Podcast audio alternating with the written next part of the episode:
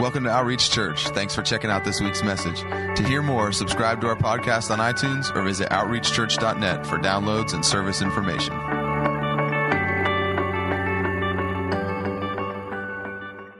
Good morning.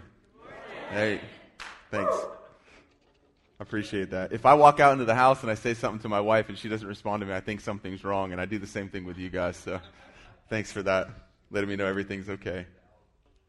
Usually, when she doesn't respond, there is something wrong. Um, it's usually nothing. Nothing's wrong. She's in the bathroom. I'm trying to get this out quickly before she comes back in. Um, how are you guys? Good, yeah. Um, just want to say welcome. Thank you guys so much for coming. Is anyone here is very first time coming to Outreach Church? Anybody? No, no, no. That was a false hand. Oh, one hand. All right. Thank you very much. Listen, don't worry. We're not going to call you up here or do anything like that. Um, we do that at the end of the service. So when I start wrapping up, you might. No, I'm just kidding. We don't do that. Um, but thanks for coming. We're really glad that you're here, and thank you for coming and worshiping with us and, and adding who you are to what God's doing here. We think that um, church is so much more than just some place that we come like little baby birds with our beaks open, that it's really some place we come and, and we give as much as we receive, hopefully. That, that God's speaking to us and through us, and we're building relationships with people, and that throughout the week we're pouring into each other and we're, we're talking to each other. And when we have challenges, we can go to each other and, and, and strengthen each other and bear each other up and, and all those things. So this is really just a, a point of us all coming together and celebrating what God's doing in us and through us and who we are Monday through Saturday. Um, if this is the highlight of our walk with God, then our weeks are really, really, really dull and empty. If, if this is like the weekly highlight, if this is the weekly time that you spend with Him, if this is the most you hear from God during the week, it's on Sunday morning for two hours or two and a half when I get long winded, then your relationship with God is, is, is drying out. Yeah. It is. There's just no way because the world is speaking constantly. The world is constantly speaking in your ear.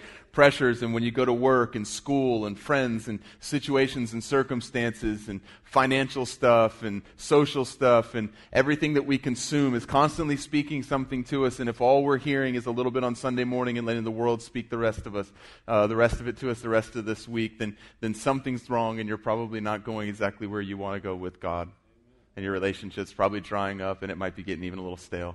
So I just want to encourage you guys that we love that you come here on Sunday mornings and worship with us. That We love that we gather together. I love seeing people before and after the service praying with each other. I love when someone gets a word from God during service and shares it with everybody. And I love all of that stuff, but even more important than that is what makes that possible. And that's spending time with Him, being in His presence, abiding in Him during the week so that Sunday morning it's not an act and it's not a rescue mission. You don't come here needing to be rescued every week, that hopefully you come in every week understanding how you've been rescued from, who you've been made to be. And yeah, there's probably weeks when you come in and you need encouragement, right? Like life speaks and, and circumstances speak and things happen. And there's probably weeks where you do come in here and you just really need to hear from God. You really need a word from somebody or there's something that you need that, that God wants to give you. And that's awesome and that's great. And thankfully, there's people here who are in position and willing and obedient to do that kind of stuff. But if it's every single week, you barely make it to Sunday Sunday and Sunday pumps you up, and then every week you barely make it back again on Sunday to where you were with God, then probably something's missing during the week with Him.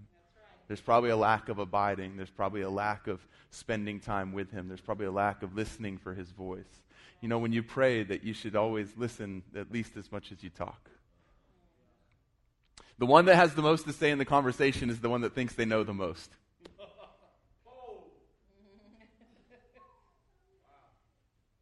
Maybe that was just for me, but nope. if you listen to people have conversations, the one who's doing most of the speaking is the one who thinks they know the most in general. Then why is it that when we pray and commune and spend time talking to God, that we do most of the talking as if He should do most of the listening? It should at least be maybe 50 50. Maybe. Maybe it should be 90 10. Maybe that would force us to actually have to stop what we're doing and close our mouths and shut our brains off for a minute and stop the process of life in general, which is always having something to say. Sometimes we talk just out of, out of compulsion to talk. Sometimes we talk out of nervous habit. Sometimes we come before God and we can't just be quiet and sit in His presence because we feel like if we're not talking, we're not doing something. Just come before him and just sit there. Spend some time. He's so much more committed to talking than we are to hearing. All it takes is us just actually understanding that, believing that, and then sitting before him and actually listening. He said, My sheep know my voice. They hear my voice and they know my voice. And I was talking to someone this week and I was telling him about that, and he said, Well, I just, I don't know that I have the time to just, you know, sit like that all the time. And I said, Man, it, it's not a matter of having the time to get alone, sit in a room, and cross your legs and chant or be, be silent. It's that during the day, throughout the day, no matter what you're doing, it's what your attention's on. It's why you can have a conversation with someone in a room while there's seven other conversations going on. It's the one that you've given your attention and your focus to that you hear speaking.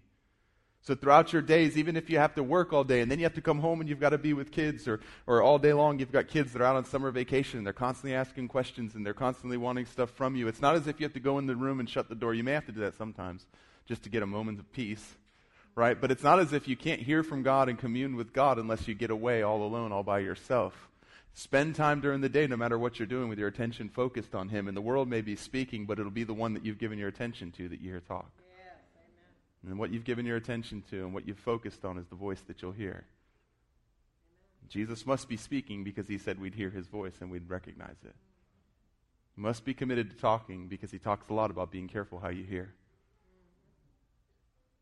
You notice there's a lot less in the Bible about what we say and there's a lot more about what we hear. I think it's because Jesus understood something. You can't walk through life deaf. You'll be listening to something. You, are not deaf. Something will make its way in. Some voice will be speaking. It'll be something you're listening to. And it's the thing that you're listening to, it's the influence that it has in you, and it's what you've given your attention to that will determine where you are. Thanks, Mom. So, uh, we've been talking just about abiding in the vine and, and, and the pruning process of God and the the being taken away from the vine process. And did that clear anything up for any of you guys? Like when you read those, yeah, when you heard that, a lot of people seem to think that that that those were scary verses, and it was almost one of those ones that we knew, but we never really wanted to think about what it meant because it was a little scary to think about either being pruned or removed. But here's the thing, and, and so much of the Bible is like this. Pruning isn't scary if you know the one who's pruning and you're convinced that he's good and that he loves you and that he's for you and not against you. It's only scary if you think that he has his best interest in mind and not yours, and that he's selfish and he's greedy and that he's only thinking about himself. But when God's pruning you, he's thinking about you and he's doing what's best for you. And suddenly it becomes a little less scary when we understand that the one who's doing the pruning loves us more than we love ourselves. He's for us and he wants good things for us. It takes a little bit of the scariness out of pruning, and, and it's why we can have joy in pruning. And I'm just going to say that again, real quick, before we move on to the next thing. But do not fall into the trap that you have to live a year of your life, or six months of your life, or, or two weeks of your life, even in a depressed, lacking of joy state, and walk around and call it a pruning process. And I'm just being pruned by God, and I know it's good, but it's just so hard. No, the joy of the Lord is your strength, and you can find joy even in the pruning process because you understand He's only taking things from me that He has no intention of me having in my life. And if it hurts and if it's sad and if it's depressing, it's because I'm trying to hold on to something that's not supposed to be there in the first place. Whether that's a relationship or a habit, an activity, a mindset, a theology, whatever that is that he's removing, if, you're, if it hurts and, it, and it's causing your fingers to get cut and nicked, it's because he's, he's coming with the scissors and you're trying to hold on to the very thing that he wants to remove. Stop.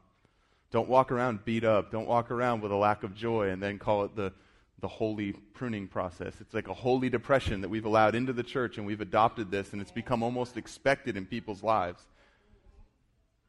Don't let that happen because the joy of the Lord is your strength. And if you have no joy, you have no strength. And if you're weak and you don't have His joy giving you strength, you become very susceptible to the attack of the enemy. So even in the times when he's pruning, there's always a joy in your life. There should always be a joy in the process, and that process can only be joyful if we know the one who's doing the pruning. It's only scary if we don't know him. We're not convinced of who he is and who he wants to be. So Jesus was talking to them, and he made an interesting statement to them, and he said, he said, You are already clean because of the words that I spoke to you. And he did this when he was talking about the pruning process, because the word that he used there for prune actually means cleansed. It's the same word in the Greek for the word prune as it is for you are already clean because of the word I've spoken to you. Same word. For some reason, one has been translated probably because of the context into prune, but the root of that word comes from the word that means to cleanse. So what he's saying is, is him who he loves, he cleanses by removal. He cleanses by taking away. And then he looks at the disciples and he says, but you are already clean because of the words I've spoken to you. So it's the Word of God. It's Him speaking to us. It's His Word. It's other Christians speaking into us that actually cleanse and take away the things that He doesn't want in us. So if there's something in your life, it's not that He comes with a machete, He comes with a sword, and the sword is the Word. And so someone comes to you and says, you know, God's really told me that you this. That, you guys, this is why it's so, so, so valuable. And we're going to talk a little bit more about this, but to be in a, in a culture of people that understand that God is still speaking through people to people. To not say, well, that was just for that time. When they stopped writing the Bible, God stopped speaking through people. No, that's not true. God starts the word speaking to a man, He ends the word speaking to a man, and all in between, He speaks from men to men.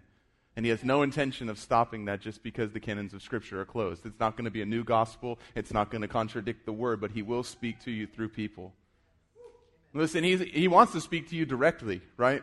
He wants to speak to you mouth to mouth, face to face, the way he did with Moses. But sometimes in our lives, we can't see things in our lives. So when the voice of God comes, we actually think it's the voice of the enemy. And we get confused sometimes, right? And God's trying to speak something to us, and we're saying, Get behind me, Satan. Yeah, because God wants to do something in our lives that looks so different than what we expected of God or what theology has taught us or what our, our traditions have taught us. And so God comes, and that can't be God because it goes against everything that I believe, but it's God trying to speak to us. And sometimes when we won't listen, He'll send somebody else to speak to us. To speak through people, just to encourage you. And sometimes it's just to encourage the person He's speaking through as much as it is you. Because someone walks up to you and says, Look, I don't, I don't know if this means anything to you, but I feel like I need to tell you this. And if it's God, awesome. If it's not, I'm sorry, but I can't keep this to myself. And they speak something to you, they should have no way of knowing. And what they're telling you is directly on with where you are. And as much as it blesses you, it blesses them to understand that they can hear the voice of God as well. And so both of you walk away blessed. Both of you walk away encouraged. Both of you walk away so much more understanding and believing that God is for you and committed to you and loves you beyond what you know. And so Jesus was saying this to the disciples. So um, I, I, really started looking into that and what is he exactly meaning by, by you're already clean because of the word that I spoke to you. And I, I found a great example, I believe, of this in John 13. If you have your Bibles, open up to John 13. Um, we'll be up in the top half of the chapter. If you don't have your Bibles, if you need a Bible and you don't have one, come to me, find me after church or, or, or find someone in leadership here at the church and let them know that you need a Bible. We'll make sure to get you one. I encourage everyone to have one. Not just an electronic Bible, too. Have a paper Bible that you can write in and mark in and that you can keep and carry with you and that works even when there isn't Wi Fi or power. Yes. I know it's unthinkable, but the other night we were. it's unthinkable. The other night at 7 o'clock, our power went out. And it's like, man, you just don't understand how much you take it for granted, you know? And then all of a sudden the power's out and you realize, oh no, you go to flip on lights because you can't see something and you realize, wait a minute, there is no light there. And then you start understanding all the ways you need it. And it'd really be a shame if we had like an ice storm here and power was out for two or three days and you couldn't access your Bible. I'm just saying. John 13, starting in verse 3. In the, in the, context, remember, Jesus is coming towards the end of his time on earth with the disciples before he goes to the cross. And so, as you read these last few chapters 13, 14, 15, 16, 17 of John, you see that Jesus had almost an urgency when he was speaking. He almost had this thing where he started to speak more plainly than he ever had before to the disciples. And, and he really wanted them to know some things. And so he, he talked really plainly with them. And, and he did some things that he hadn't done during the time that he had been on earth so far. And so in John chapter 13, it says, Jesus, knowing the Father had given all things into his hands, and that he had come forth from God and was going back to God, got up from supper and laid aside his garments, and taking a towel, he girded himself. Then he poured water into the basin, and he began to wash the disciples' feet and to wipe them with the towel with which he was girded. So he came to Simon Peter, and he, Simon, said to him, Lord, do you wash my feet? Jesus answered and said to him, what I, what I do you do not realize now, but you will understand hereafter. Peter said to him, Never shall you wash my feet. Jesus answered him, If I do not wash you, you have no part with me. Simon Peter said to him, Lord, then wash not only my feet, but also my hands and my head. And Jesus said to him, He who is bathed needs only to wash his feet, but is completely clean. And you are clean, but not all of you. For he knew the one who was betraying him. For this reason, he had said, Not all of you are clean. God, I thank you for your word. I thank you that, that it's alive, God, that as we go into it and we open it and we read it, that you explain to us, you show us things, God, you speak to us through it. God, that it's not a once and done thing, that every time we read through it, God, we understand more and more of who you are as we become more and more like you. Holy Spirit, I just ask that you speak through me today, that the words I speak would be from the heart of God to my lips for us that our minds would be open to understand and our ears to hear, our hearts to receive what you have for us today, that, that we would become transformed and changed more and more into the image of Jesus Christ, that we would look more like Jesus, that we would act more like Jesus, that we would become more and more like him. I thank you for that in Jesus' name. Amen. So here's Jesus, right? And he's, he's coming towards the end of his time with the disciples, and they're having dinner. And after dinner, he decides that he's going to wash their feet. So he pours water into a basin. And, and back then, a foot, foot washing was a fairly common thing, right? But most of the time, it would be done by probably the lowest servant in the house, the newest, youngest, least responsible servant. They would they would pour water into a bowl and then they would go to the people that were at the table and they would wash their feet because a lot of times back then when they were walking they were in dirty muddy conditions roads weren't like they are today shoes like weren't like they are today so when you got to someone's house you would wash your hands and you would wash your feet and a lot of times they would have a servant come and do that for you. It was their way of showing you that they honored you. They would have their servants wash your feet. And so for Jesus to do this was really, really, really out of the ordinary. It was not common for someone who was esteemed as a rabbi to get down and wash the feet of the people who were following him. It wouldn't have even been normal, really, for one of them to go around and wash the feet of everyone that was there. It would have been normal for a servant or someone of a really low position. And, and so, because of this, a lot of times when we preach this message, what we focus on is Jesus humbling himself and being the servant king that washes the feet of his disciples. Because he said to them, I tell you the truth, the, whoever wants to be great among you must become the least in the kingdom. The Son of Man came not to serve, but to, not to be served, but to serve. And so, there certainly is part of that in this message, and I don't want to gloss over that and make light of that, that Jesus was showing that there's nothing that's beneath us in loving and serving each other. That we should never think of ourselves as having a position where, where something is too small, too below us, too beneath us, that, that I'm too good to do that, and, and that we should humble ourselves and actually serve one another, even doing the things that we would consider to be the lowest of the low for each other to serve each other. And Jesus was saying and demonstrating that. And that's another thing I love about Jesus. He's never asked us to do something that he himself wasn't willing to do. That's the mark of an amazing leader is that they'll actually do the things that they're asking the people that they're leading to do. They don't stand back and shout orders and demand it. They get down and show them what it is to do it and they do everything they've asked them to do. And just remember that Jesus has never asked you to do something he wasn't willing to do himself. And if he was willing, then how much more willing should we be? He'll also never ask you to do something that He doesn't give you the power to be able to do, no matter how crazy it seems. The ability, the resources, everything that you need to do what He's called you to do will be made available to you. And a lot of times it's not until you start actually doing what He's called that it, He shows you how. So many times we want it all laid out. We want our resources all ready. We want our abilities. We want the plan. We want the how, the why, the who. We want all that stuff laid out. And until that stuff's laid out, we won't take the first step. And a lot of times, all that stuff is just beyond the first step. And Jesus is waiting for us to respond in faith. And then he rewards the faith with showing us and providing and showing it. Listen, because otherwise, we're not doing it out of faith, we're doing it out of knowledge. We're doing it because we know this, this, this, this, and this. And while sometimes we do, you know, understand all that stuff before we do something, a lot of times Jesus wants us to actually act in faith and do something without having all that stuff straightened out. That's where faith's required because you don't know. It takes faith, it takes trusting. And like I said, when we understand how good He is, how much He loves us, and how much He's for us, and how good His plans are for us, it makes taking that first step. It makes saying, Go ahead and prune me, God. Search me, find any unclean thing in me a lot easier because we know and trust the one who's doing it. So Jesus is, is, gets down and he does this, and, and he certainly is showing us all of that stuff. But, but, but the part of this that I want to talk about is something that he says to Peter. And he says, he said to Peter, Peter said to him, Well, never will you wash my feet. And Jesus said, If I don't wash you, you have no part with me. So Peter looks at him and says, Okay, well, if that's the way it is, then start here and finish there. I want it all. If, if, if washed, being washed by you means having part with you, then I want all of you. Peter was always zealous. Peter was always so after more of Jesus and, and so ready to prove himself. You know, he was at the moment's notice when Jesus said, They're going to come and take me. They're never going to come and take you. I'll never let that happen to you.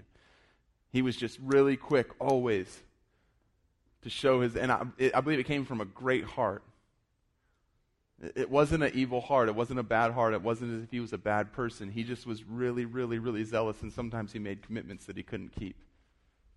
Sometimes he said things without thinking, and then later he realized the cost and he wasn't able to repay it. But he said to Jesus, he said, okay, fine, if that's the way it is, then, then, then not only my feet, but my head and my hands. In other words, start here and finish there and wash every part of me. And Jesus looks up to him and says this He says, He who is bathed needs only to wash his feet but is completely clean, and you are clean, but not all of you. So, what is Jesus talking about? The answer is in the, but you are clean, but not all of you. Why did he point that out? Why did he have to say, you are clean, but not all of you? I believe the reason is so that when we read this, we understand what he was talking about. He was talking about the condition of their heart. Because right before this, in, in John 13, 2, it says, During supper, the devil, having already put into the heart of Judas Iscariot, the son of Simon, to betray him, it goes on from there. Jesus, knowing the heart of the Father, Ben goes after dinner and girds himself. So it's already explained that Jesus understands there's something in Judas's heart that's not from the Father, that the devil has planted something in his heart, that Judas, even though he's been with him the whole time, isn't truly a follower of his. He doesn't truly believe everything he's spoken, hasn't put his faith in him. Judas has probably put his faith in money. He was a greedy person, and that's probably where his faith lied primarily, was in finances and in resources. And as long as he was with Jesus, there was always plenty of that. In fact, Jesus, Judas was the treasurer. It says he kept the, the, the purse. It's pretty amazing that God made the one man among them that was a thief, the one that was in, responsible with the money. And it wasn't because he was setting him up to fail. I believe it was Jesus' heart for, for Judas to actually grasp what he was saying to him and become changed and actually be trustworthy. It wasn't to expose a thief. God never gives you opportunity in your life to expose a thief. He gives opportunity in your life for you to be able to be changed and become the person He wants yeah. you to be. Yeah. The failure is never His, his plan. He's not putting you in that situation to tempt you. He's putting in that, you in that situation because he sees something in you that if you saw, you'd be able to be in that situation and not fall. Why would God tempt him with that? Why? If he knew that he was greedy, why would he give him the money? Because God saw beyond just the greed and saw who Judas really was and really wanted him to become that. Did he know that Judas was going to stay greedy? Did he know Judas was going to sell him out? Yeah, he did. That's the crazy thing about God. So many of our efforts are measured out, and we do so many things based on hoping that this will happen, hoping that that will happen, and we count whether it was worth it or not based on the person's response. But God, already knowing that Judas would never take the opportunity to trust him, to believe him, and to give his life to him, still put him in that position. Why? Because he loves without expectation of being loved in return. He loves without expectation of being loved back. He loves in, without demand of that you change. He just loves you because he loves you. Otherwise, how would Jesus do this? How would he get down? You notice that he, he washes the feet of the man who's going to betray him. He washes the feet of the man who's going to deny that he ever knew him. He washes the feet of all the people that are going to scatter. If it had been us, we would have said, I'm not going to do this because you're not, and you're not, and you're going to do this, and you're going to do that. And it would have been, why would I do this for you when I know what you're going to do? And sometimes we'll keep ourselves from even doing things because we think someone may not respond. And so we judge that as being well, that's just smart. I'm not going to do this for them because they're probably not going to. Jesus looked at him and said, I know you're not going to, and I'm still going to do this for you. Not even that there's a chance that you might not. I know for a fact you're not going to. You're going to deny knowing me. I know that for a fact, and I'm still going to do this for you. And that's the difference in loving selfishly and loving unselfishly. So, anyways, Jesus is talking to Peter and he says, but, but, now you're clean, but not all of you are clean. And this is what Jesus was meaning by this. He was meaning to him, Peter, you've already been saved. You've already been born again. You've already been cleansed from all of your sins because of your faith that you've put into me and you've confessed me as being Jesus, as being Lord of your life. In other words, you don't need to be saved all over again. There's just some parts of you that are a little dirty that need to be washed. And this is what Jesus is saying to Peter, and I believe what Jesus would be saying to us if Jesus bent down before you and was going to wash your feet. And you said, Well, if you're going to wash me, wash all of me. He'd tell you, Listen, you're already clean. It's not all of you that needs to be clean. The person that takes that is bathed is clean, but only your feet are dirty. Why were their feet dirty? Because their feet had come into contact with the world. See, if you take a shower, you take a bath, and you, you get dressed, and then you see the mail truck come, and you realize you got to put something in the mailbox, and you go streaking across the yard with no shoes on, and you forgot that it rained and it's muddy. And you go running out to the mailbox, and you throw that thing in, you flip the flag up just before the, the person gets there, and you go back in the house. Do you have to jump back in the shower and clean every single part of you, or do you just have to clean the part of you that came into contact with the part that was dirty out there? And this is what Jesus is saying. This is the mentality that we have to understand is that just because we've come into contact with the world, just because we may have a little dirt on us, just because we may have made a mistake because you might have screwed up or you might have done something, gone somewhere you wish you hadn't, it's not all of you that's become contaminated. And don't give the enemy that much credit in feeling like your whole person is destroyed and contaminated because of part of you becoming dirty. Jesus said, listen, it's not the whole person that needs to be cleaned again, Peter. You're already clean. How did Peter get clean? Remember? In John 15, verse 3. But you are already clean because of the word I've spoken to you. He wasn't talking about physically clean.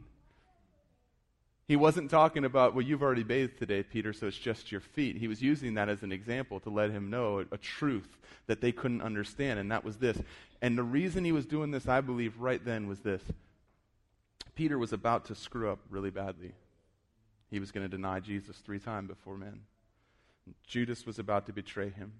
All the disciples, besides John, were going to scatter, go back about their business, and leave him behind while he went through the agony of the cross. And every single one of them would be, have a point in their life where the enemy would come to them and say, You don't have any part in him. Look what you did.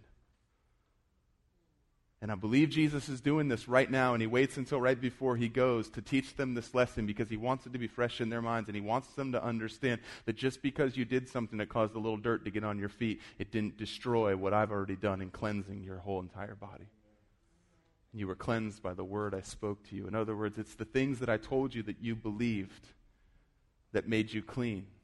It has to be the things that they believed. It couldn't have just been the word being spoken. It's why you can sit in church your whole life and nothing change. Because Judas heard the same things that Peter heard, but yet Jesus said that one of them wasn't clean. Why? Because one of them had sat and heard everything Jesus had said, but he never put his faith in it. He never let it change who he was. He never actually made Jesus his Lord. He never actually came down off the throne and let Jesus have his rightful place. And so he said, You're already clean because of the word I spoke to you. But there had to be something on the disciples' end Otherwise, Judas would have been clean too if it was simply that the word was spoken over them because he was there every time Jesus spoke to the disciples. There has to be a response of faith on our part that leads to God's word doing. That's why Jesus said, you know, I, I say this all the time, but blessed is the man who hears my words and puts them into action, for he will be like a man who built his house upon the stone. The, the man who heard his words and put them into action, and the man who just heard his words, both built a house, and both those houses looked the exact same to the outside world. In fact, while everything was going good, you couldn't tell the difference one from the other. Both houses looked the same. And if you walked up and from the outside looked, you'd say, oh, that house is the same as that house. They both were constructed the same. They both will withstand a storm the same. They both can withstand pressure of life the same. Everything looks the same. But when the storms of life come, the foundation is exposed. And he said, Blessed is the man who hears my words and puts them into action, for he will be like a man who built his house upon the stone. In other words, Twelve of them heard his words and put them into action. And the storms came, and they were battered, and they were bruised, and the pressure of life came, but they still remained after the storm passed. And there was one whose foundation was on the sand. For all the world watching, he looked like one of the 13 disciples. He looked like John. He looked like Peter. He looked like everybody else. In fact, maybe he was a little more important than some of the others because he was entrusted with the money. He was the treasurer. From the outside looking in, you wouldn't have been able to tell the difference between them until the storm came, until the pressure came. And then you understand there was one who heard his words but didn't put them into action. There was one who heard his words and they fell on deaf ears because he didn't receive what Jesus said and actually put his hope and his faith and his trust in that. And when the storm came, then the house's foundation was exposed. And in our lives, it's the same way that we can sit in church and we can say things and we can do things and we can look for all the world like we're a, a, house built on stone, just like the ones that really are built on stone. But it's when the storms of life come that our foundation becomes exposed. And who we are will be exposed then.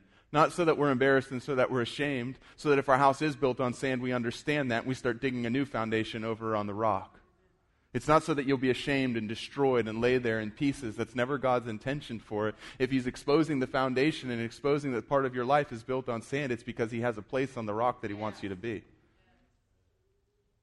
It's never just to watch your house crumble and laugh.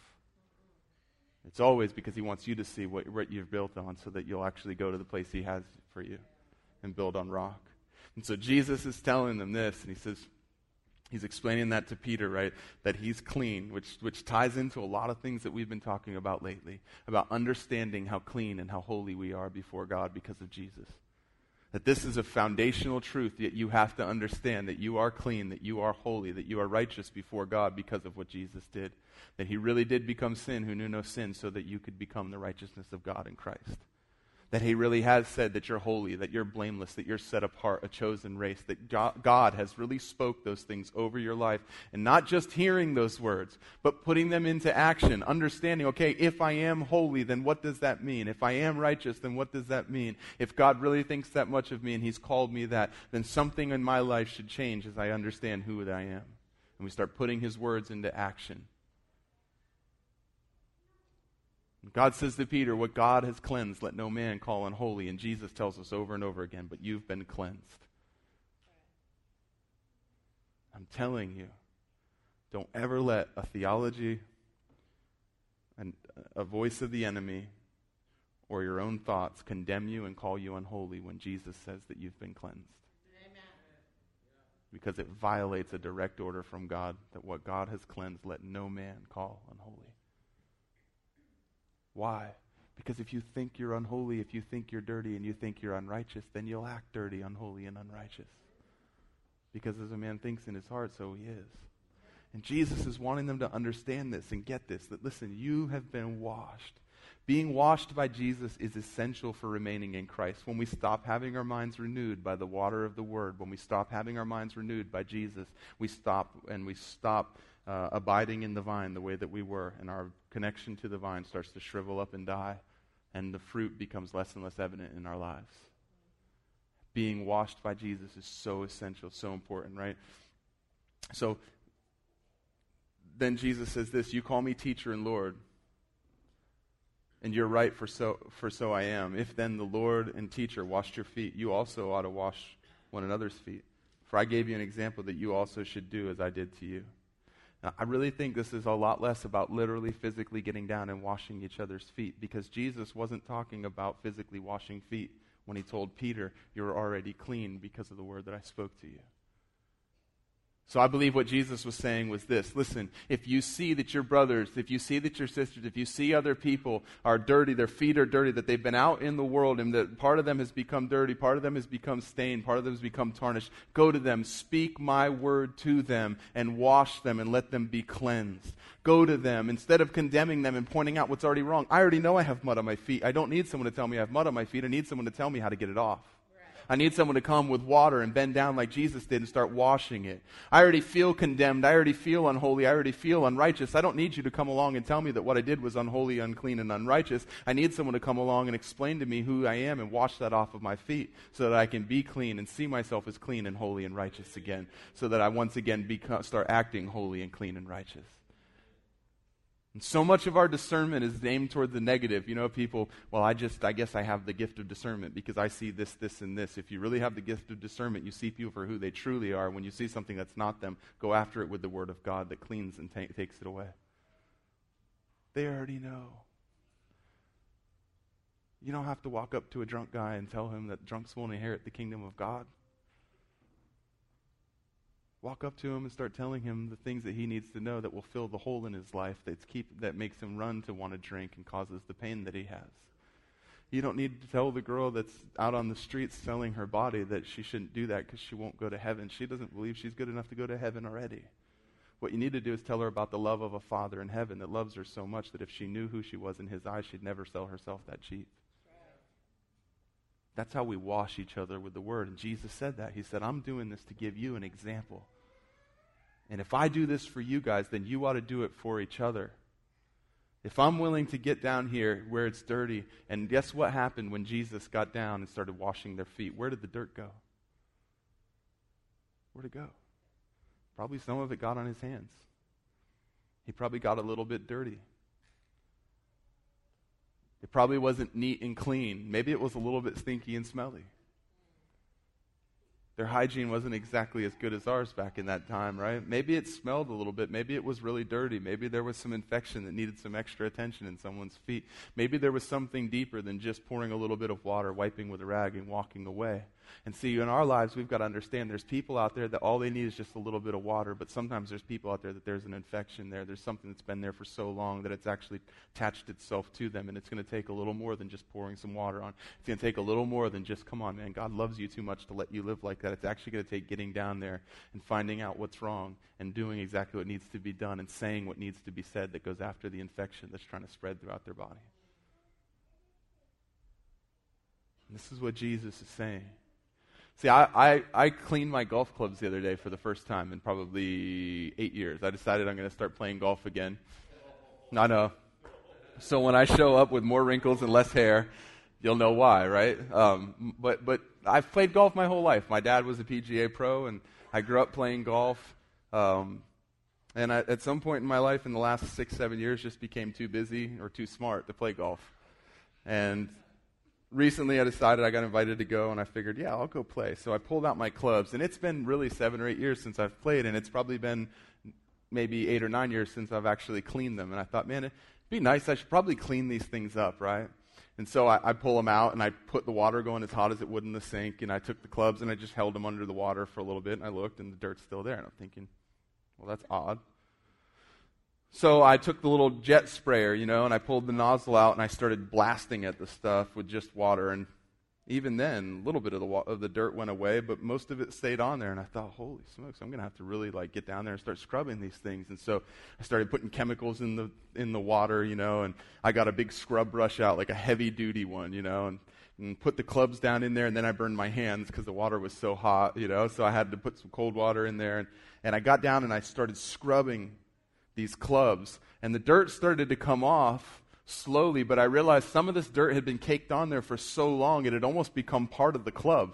I couldn't even tell where the club stopped and the dirt started at some point. It had been there for so long and it was so closely knit to this thing that it was almost impossible to tell where one started and the other stopped and I had to really scrub. And then when I start when it came off and the actual dirt came off because it had been there for so long, there was a stain and I had to really clean to get to the stain had to use some abrasive stuff to get to the stain. And then I got them all clean and I put them in the bag. And I played a couple times and I figured I should probably clean my clubs. And this time I put them underneath the water and I started spraying them with a jet and they went right back to how they were. It was easy this time because they had just been cleansed. You guys, we're a lot like that. The longer we go without being cleansed by the water of God's word, without hearing what God speaks to us, without allowing God to wash us and cleanse us of the junk that's stuck to us. Some of it's been stuck to us for so long, it starts to feel like part of who we are it starts to attach itself. And even when the, the initial dirt goes away, a lot of times there's still a stain there. There's still a mentality there. Someone comes and tells you the truth, and the truth sets you free. But because you've lived for so long that way, there's still a little bit of that thinking in there. There's still some shame or some guilt, some condemnation, some feelings of unworthiness, or I'm just not good enough that stick around after the dirt's gone. That really needs some scrubbing. And that's where we've got to be convinced We've got to be so convinced that God wants us to do this and stick it out for the long haul that after we, we scrub and we wash away the dirt and we use the Word of, of God and, and cleanse each other with the Word of God, that if there's still some staining there, there's still some residue there, that we don't just walk away and say, Well, I tried. Well, I did what God said, and I washed them with the water of the Word, and it took the dirt away, but they still think this way, they still act that way, or they still sometimes do this, or they still sometimes do that, and give up on them as if they're a lost cause that's the, when it's time to really dig in and start really going after with the Word of God in a loving way and seeing them become cleansed and seeing them become whole and seeing those things that look like they're part of their life get washed off. There was some things that were stuck to the club that I thought were part of the club. I honestly did. I almost gave up and left it there. And if I would have done that, something that was not intended to be there would have been left on the face of that club and would have affected that club. If I'd have just walked away and said, Well, I scrubbed hard enough, I tried hard enough, I tried long enough, I did what I thought that I could and left it like that, it wouldn't have got. But I was determined that I was not going to leave anything there that wasn't supposed to be there. And Jesus is the same way with us. He wants nothing left in our lives that's not supposed to be there. And He's not okay with just setting you free, He's not okay with just taking your sin. He doesn't want the stain and the scar and the residue of where that sin was left in your life and affecting you for the rest of your life. See, that's why he said, if you abide in me and I abide in you. He talks a lot about people just abiding in him. He says, if, you, if anybody that abides in me, and then he talks about stuff. But every time he talks about blessing, there's always that dual. If you abide in me and I abide in you. Why? Because he's never satisfied with us just giving him our lives and letting Him take our life on and take our sin and take our shame and take our condemnation and take our guilt. He's never okay with it just ending there. He always wants us to keep going and actually take His life upon us.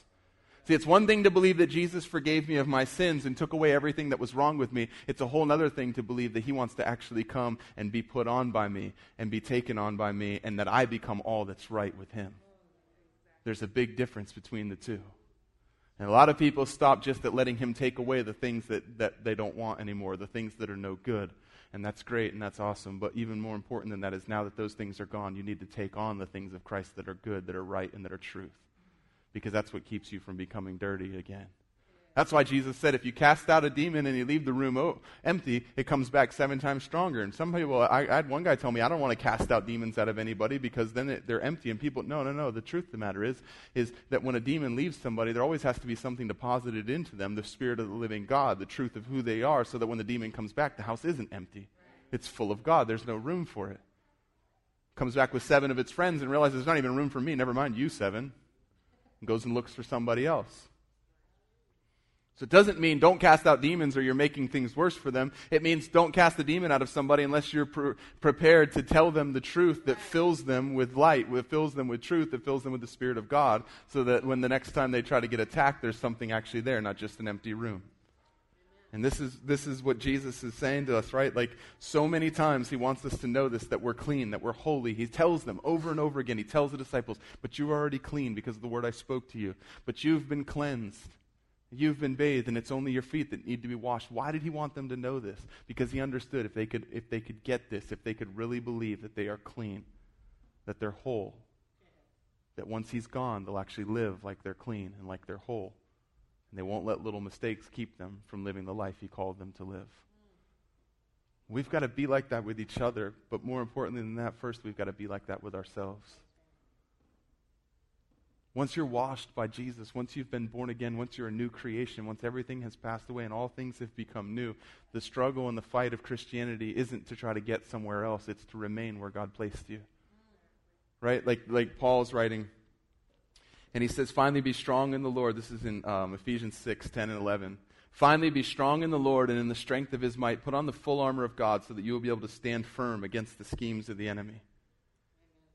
Stand firm. Stay where you are. Later on in the verse, he says, having done all to stand, stand. In other words, you're not fighting, you know, onward Christian soldiers, marching as to war, you know, we're taking back enemy ground and all that stuff. Jesus took back all the enemy ground and then he placed you in the very place that he wanted you. The fight is not to get somewhere else. The fight is to remain and stay where he placed you.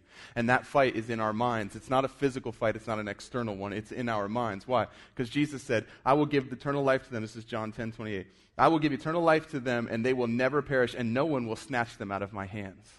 The battle isn't to stay there physically, it's to understand where we are and to stay there in our minds and believe that that's where we are because the enemy in the world can't do that. They can't snatch you from God's hand. They can't take you from that place. So the best that they can do is make you think that you're not there and that you need to do something and you need to fight to get back to where God placed you. But Jesus said that you'll never, will never snatch him from my hand. Paul said, having done all to stand, stand. Stand firm against the attacks of the enemy. It's always about staying. It's always about remaining. It's always about abiding. And if the enemy can't move you from that place, then what he'll do is he'll attack your mind and make you think that you've moved from that place. And if you feel like you're not there, you can't live like you're there. And you'll spend your life trying to fight to get back somewhere that you've already been placed by God. And that's the most useless, fruitless fight that there is in this world because you're fighting a battle that's already been won and you're trying to get somewhere that you already are and you don't understand it. And if you don't know where you are, you might as well not be there because you can't enjoy it and you can't live like you are. You're washed by Jesus.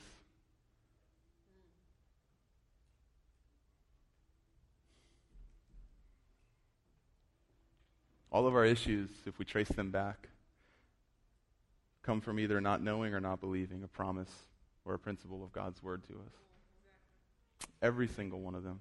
Look in your own life. I promise you, all roads lead to a lack of knowledge or a lack of belief of something that God has spoken to you or about you or over you. Every single one of them. Any area of your life that you are confident and secure of what God has spoken to you and about you is an area that the enemy has no ability to attack you in and you have no ability to fall. It's the areas that you don't know.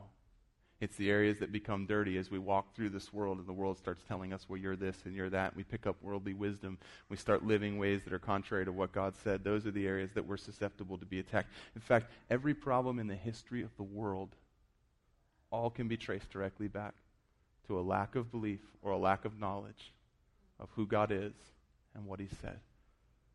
The very first time, did God really say?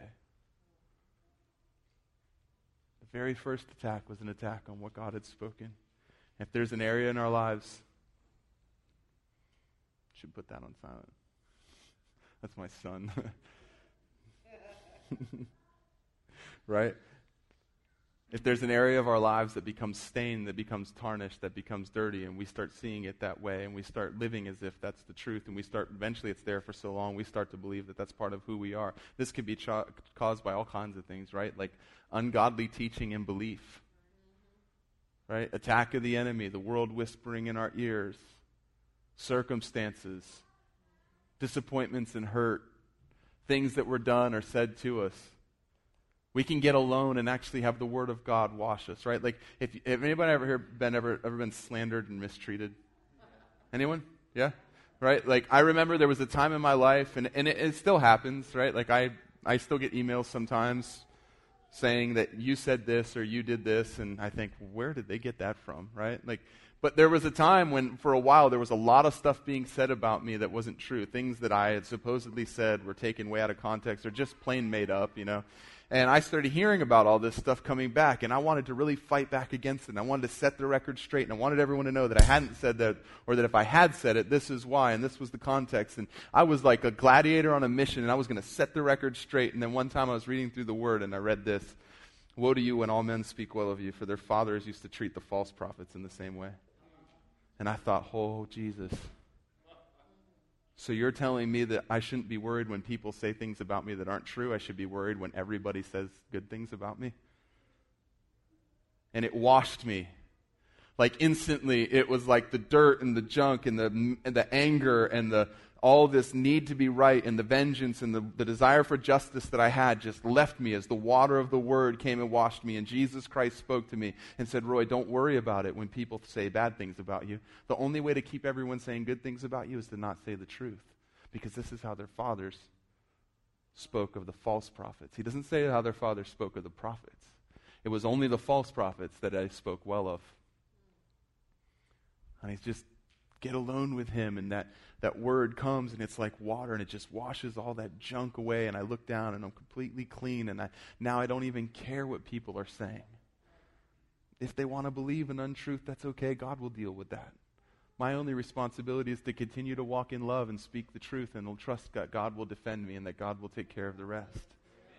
And it was so freeing. Like the water of the word just came and washed me. And it was like as, as, as everything was, was ripped away and as everything was washed away, I looked down and yep, sure enough, there's a foundation of stone underneath my feet that I'm standing on. And it's the word of God that says, Woe to you when all men speak well of you. Another place he told him, he said, Listen, if the world hates you, it's because they hated me first. In other words, the world's coming against you because they hate me and they see enough of me and you to attack you. That's what Peter said. He said, Listen, count it all joy um, when you go through struggles and stuff like that, and when you're persecuted for his name's sake, not because of sin, but for his name. In other words, when the world looks at you and sees enough Jesus that they want to attack you because they hate him, be thankful. Actually, rejoice in that and say, God, I thank you so much that I look enough like your son that when the world goes looking for Jesus, they find me and attack me. And you can take the water of the word and just wash all that stuff away. And rather than sitting in your room feeling like, woe is me and why is this happening and all this stuff, and I didn't do anything to deserve this and all that. Yes, you did. You lived enough like Jesus that the world decided that it hated you because of it. And there's nothing wrong with deserving that. And suddenly that washing comes, right? You feel like, um, you feel like, like everything's stacked against you, right? Or you're fearful, you're worried. Turn to Isaiah 54:10. For the mountains may be removed and the hills may shake, but my loving kindness will not be removed from you and my covenant of peace will not be shaken, says the Lord who has compassion on you. In other words, it doesn't matter if the mountains are literally being ripped off of the earth, if, if the world is shaking and there's earthquakes and, and, and everything's going wrong, it does not matter if the hills are cast into the sea, if literally the earth starts breaking off and falling into the sea. You don't have to worry that I've turned my back on you, and you don't have to worry that I'll forget about the covenant I made with you to keep you in peace. So when pressures of life or things start building up, get alone and read that and believe that God is speaking that to you. And understand that he said that as much for the people who were hearing it out of the mouth of Isaiah, as much as he said it for them, he said it for your instruction as well, so that you would hear that and it would do something to you. And suddenly you see that it really doesn't matter what's going on in the world. As long as everything's okay between me and him, everything's okay. If literally mountains are being ripped off the face of the earth and we don't know where they are, if literally hills are falling into the sea, no matter, in other words, no matter what's going on in the world around you, don't worry. My covenant of peace will not be shaken. My loving kindness will not be removed from you. If you're feeling tired and discouraged, right? Like the world speaks over and over and over again. In fact, good Christian people will tell you about being burned out. Right? And and and they do it from a good place and a good heart, you know, and, and, and I'm not saying that, you know, you don't listen to them when they say that, but the world is obsessed with burnout the world is obsessed with, well, you can't keep that pace up forever. The world is obsessed with this stuff, right? I have no intention of burning out. And it's not because I'm so amazing and I'm so awesome. It's because I believe He has no intention of me burning out. And so I get alone with him and I read Isaiah 40, 28. Do you not know? Have you not heard? The Lord is an everlasting God, the creator of the ends of the earth. He will not grow weary or tired, and his understanding no one can fathom. He gives strength to the weary and increases the power of the weak. Even youths grow tired and weary, and young men stumble and fall. But those who hope in the Lord will renew their strength. They will soar on wings like eagles. They will run and not grow weary. They will walk and not be faint you feel like you're getting worn out and you feel like you're getting tired, it's probably because you're forgetting that God wants you to live the life that He's called you to live through His strength and through His power. And you're doing way too much on your own and you're living way too far out away from the vine. And suddenly you have all this strain and all this effort. I, I, I do. I have no intention of ever burning out because I don't believe He has any intention of me ever burning out. And as long as I stay connected to the vine and as long as it's Him living through me and it's no longer I who lives, but Christ who lives in me, if Christ never burned out, then neither will I. Get alone and let the water of that word. You start feeling a little bit burned out. You start feeling a little bit tired. Start feeling a little bit weary. Get alone and let the word of God just wash you. Read Proverbs 30, verse 4 and 5. It says, Who has ascended into heaven and descended? Who's gathered the wind in his fist? Who's wrapped the waters in his garment? Who established all the ends of the earth? And what is his, his name or his son's name? Surely you know. Every word of God is tested, and he is a shield to those who take refuge in him. Just sit alone in your room and think about that and let it wash over you that the one who collects the wind in his fist, the one who gathers the waters in his garments, that he's the one who's promised that he'll never leave you, he'll never forsake you, that he's loved you with an everlasting love, right? You start missing joy in your life and feeling a little bit blah about life. Anybody ever experienced that? Just a lack of joy? Come on, be honest. Okay. Anybody ever here ever lie? Well, I mean, the ones who didn't raise their hands are probably lying, right? So I'm going to just speak to both of you guys at the same time. No, but truthfully, at some point in our lives, if we're not careful, we will get to a place where we live and we just feel kind of blah. Just like, whatever, I got up this morning, I'll make it through this day, same old, same old, blase, blase, and then I'll go to sleep, and tomorrow morning I'll wake up and it'll be the same thing. And it's not bad, and yeah, I know there's people worse off than me, and I could be in prison, or I could be this, or I could be that, you know, and people can tell you all these things, and you can finish their sentences for them, but at the end of the day, you just kind of feel like life is just. right? There's no joy there. Come on, be honest. Just because you're not depressed doesn't mean that you're living in joy.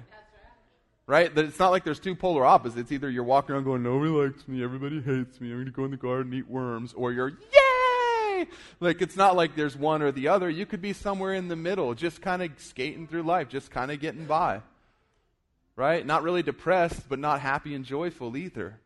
You can find yourself in this place. And if you do, go to the Word of God and start encouraging yourself in the fact that He gives you joy. That it says the fruit of the Spirit, that, that the, the life in the Spirit is love, joy, and peace. righteousness, all these things, right? Like the joy of the Lord is your strength, and He intends for you to be really, really, really strong. So if he promised that your, your strength will come from his joy and his desires for you to be strong, how much joy is at your disposal and is available for you at all times? And how much can you just get alone with God and start thanking him for who he is and what he's done and just start worshiping him and watch the joy of the Lord fill your life as you realize. That's why David said, Restore unto me the joy of my salvation. There's times where you go to God and you say, You know what, God, everything around me right now just looks gray. But in spite of that, I'm thankful, God, that you are. And start calling out everything that He's claimed to be for you. That, that, that you said that I am. And start speaking the word over yourself. And let that word come and just start washing that gray off of you and leaving behind the brilliant colors that God created you to live in. And encourage yourself in the Lord and talk to Him and just encourage yourself. And why is it so important that we do this for ourselves? Because if we don't do this for ourselves, how on earth are we going to do it for other people? And he said, I'm giving you an example, and if I do this for you, how much more should you do this for each other? In other words, if we don't do this and encourage ourselves in the Lord and let the water of the word wash us, how on earth can we go to somebody else and try to do the same for them? You ever see two depressed people try to cheer each other up? it ends with them racing for the gun right? Like Jesus said, you, the blind's leading the blind, they both end up in the ditch. If the depressed is trying to counsel the depressed, they both end up even more depressed. Pretty soon they're coming up with plans on how they can kill each other. You grab my throat, I'll grab your throat, and we'll both just squeeze. Or something along those lines, right? Why? Because you, what you have, you give. That, Jesus said, freely you've received, now freely you give. Whatever you have inside of you is what you're going to give to people. If you're walking around depressed and gray and blah and all that stuff, guess what the people that come into contact with you are going to receive from you? Or they're either going to receive it from you or they're going to have to run away from you so that they don't get it from you. Or maybe there's somebody who woke up that morning and was washed by the Word of God and knows who they are and sees the dirt on you. And instead of running away or becoming depressed, they walk up to you and they start speaking the Word of God over you and washing you with the Word of God. I think that's the best idea. I think that's the way Jesus wanted it to be. And I think that's why he said, I'm giving you an example. And if I do this for you, how much more should you do this for each other? If this is what Jesus said he was doing as an example, and what he was doing was washing their feet, but literally he was washing, but figuratively he was washing what had become dirty, what had become stained by the world, because he said, You're clean because of the word I've spoken to you. If Jesus was doing this for disciples and said, I'm giving you an example, now you go do this for each other, I, I believe what he intended was this. He said, I, I don't say what I say of my own accord, but I speak what I hear the Father saying. There has to be people in this world who understand that God's desire to speak to each other and through uh, people to people has never gone away. And that every person that you encounter in this world that has dirt and junk on them is only one person being obedient to speak the Word of God and wash them with the Word of God away from them having that stuff removed. That maybe there's a chance, and I'm just going to close up with this, but maybe there's a chance that Jesus said, Follow my example. Maybe he really meant I don't say anything to people that I don't hear the Father saying. What if our communication got restricted to that point, that we couldn't say anything that we couldn't hear, right? Like, have you ever heard someone say that to you? I don't know. I just couldn't see them doing that. Do they really mean I physically can't see them doing that? No, the person's not even in the room. What they're saying is, I can't imagine because I know them that they would ever do that. What if we wouldn't speak anything that we wouldn't say, I, I just can't hear the Father saying that to them? What if we got to a place where we, would, we honestly wouldn't speak anything to each other that we couldn't hear the Father saying? If we wouldn't do anything that we just couldn't see the Father doing. In other words, I don't know, I, my, I, this is what I naturally want to do, but I, you know what? The truth of the matter is, is I just couldn't see Jesus doing that. This is what I would want to say to them. This is how I would want to respond, but to be honest with you, I just can't hear the Father saying that. Would that change the amount of words we speak in a day? Drastically? If it did, then maybe we need to get alone with God and let our minds and stuff be washed by the water of the Word because there's a lot of stuff coming out of our mouths that has no business coming. If restricting ourselves to only saying things to people that we could imagine and hear the Father saying to them would restrict our speech, then maybe there's a lot coming out of our mouth that shouldn't be.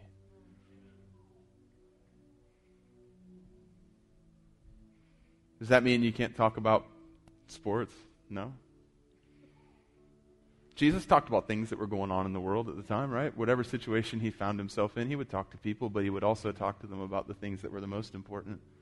And if people can leave a conversation with us impressed with our knowledge of sports or our knowledge of current events or our knowledge of money or our knowledge of science or whatever the case is and have no idea about our knowledge of God, then maybe there's some stuff coming from our mouths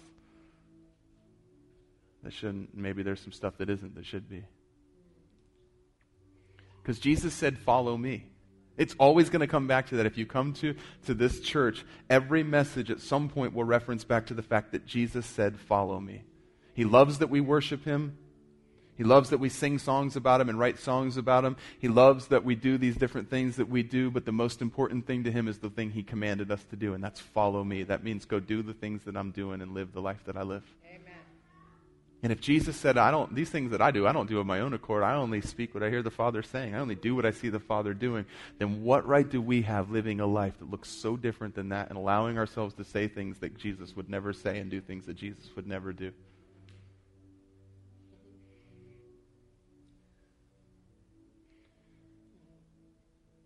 Maybe we should just get alone this week, uh, all of us at some point, whatever that is, whether that's while you're at work or while you're at school or literally physically getting alone sometime, whether that's wherever it happens to be, and just start asking Him, God, wash me. God, I really only want to say the things that I could hear you saying, and I only want to do the things that I could see you doing. And I don't want to walk around doing and saying other things. And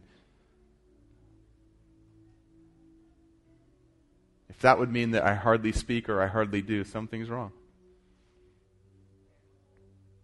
If I start holding my life up to that filter and there's not much left, then, well, okay, that's fine, but at least let's start there with what is left and let Him add to it. Don't just keep doing just for the sake of doing. Don't keep saying just for the sake of saying. If not being able to say things that you can't hear Jesus saying cuts out your vocabulary, good. If it reduces your text in half, good. It reduces Facebook posts and tweets, good. Because maybe we say so much that when we do have something good to say, it's not heard. Maybe we do so much that when we actually do something that God's calling us to do, it's not noticed. Maybe our lives could use a little bit of pruning. Maybe our vocabulary could use some pruning. Maybe our actions could use some pruning. And maybe God wants to do that in each of us. Because I believe it's His desire if Paul could say, Follow me as I follow Christ, for each of us to be able to say, Follow me as I follow Christ, then if Jesus said, I only do and see, say what the Father's doing and saying, then I believe it's his desire that we could stand before man and say the same thing. God, I thank you for your word. God, I thank you that anytime we want, we can get alone and we can hear you speak, that we can call and you answer, that you are speaking, that your sheep, we can hear your voice, God, and that we do recognize it. God, I thank you that we are clean, that we've been washed, that we became born again, that we are new creations in Christ, that truly everything died and all things became new. I thank you that from the top of my head to the bottom of my feet, from the top of each person's head here to the bottom of their feet, that they are cleansed and cleaned by you. God, that if there is any dirt that's tried to stick, if there's anything that's tried to attach itself as we walk through this world and we hear the voice of the enemy and we hear the voice of the world, if there's anything that's tried to attach ourselves, God, I ask that the water of your word would wash it clean. God, that we would be able to walk in this world and see people who've had the, the dirt of this world heaped upon them, and that we would be able to speak the Word of God that cleanses, the Word of God that heals, the Word of God that restores. Jesus, I thank you for your example. I thank you for living the life that you lived. And I thank you that as much as you challenged us, you invited us to follow you that you offered for us to be able to follow you. Fully understanding that on our own we couldn't, fully desiring to give us the ability to do everything that we need to do to follow you. I thank you for that in Jesus' name. Amen.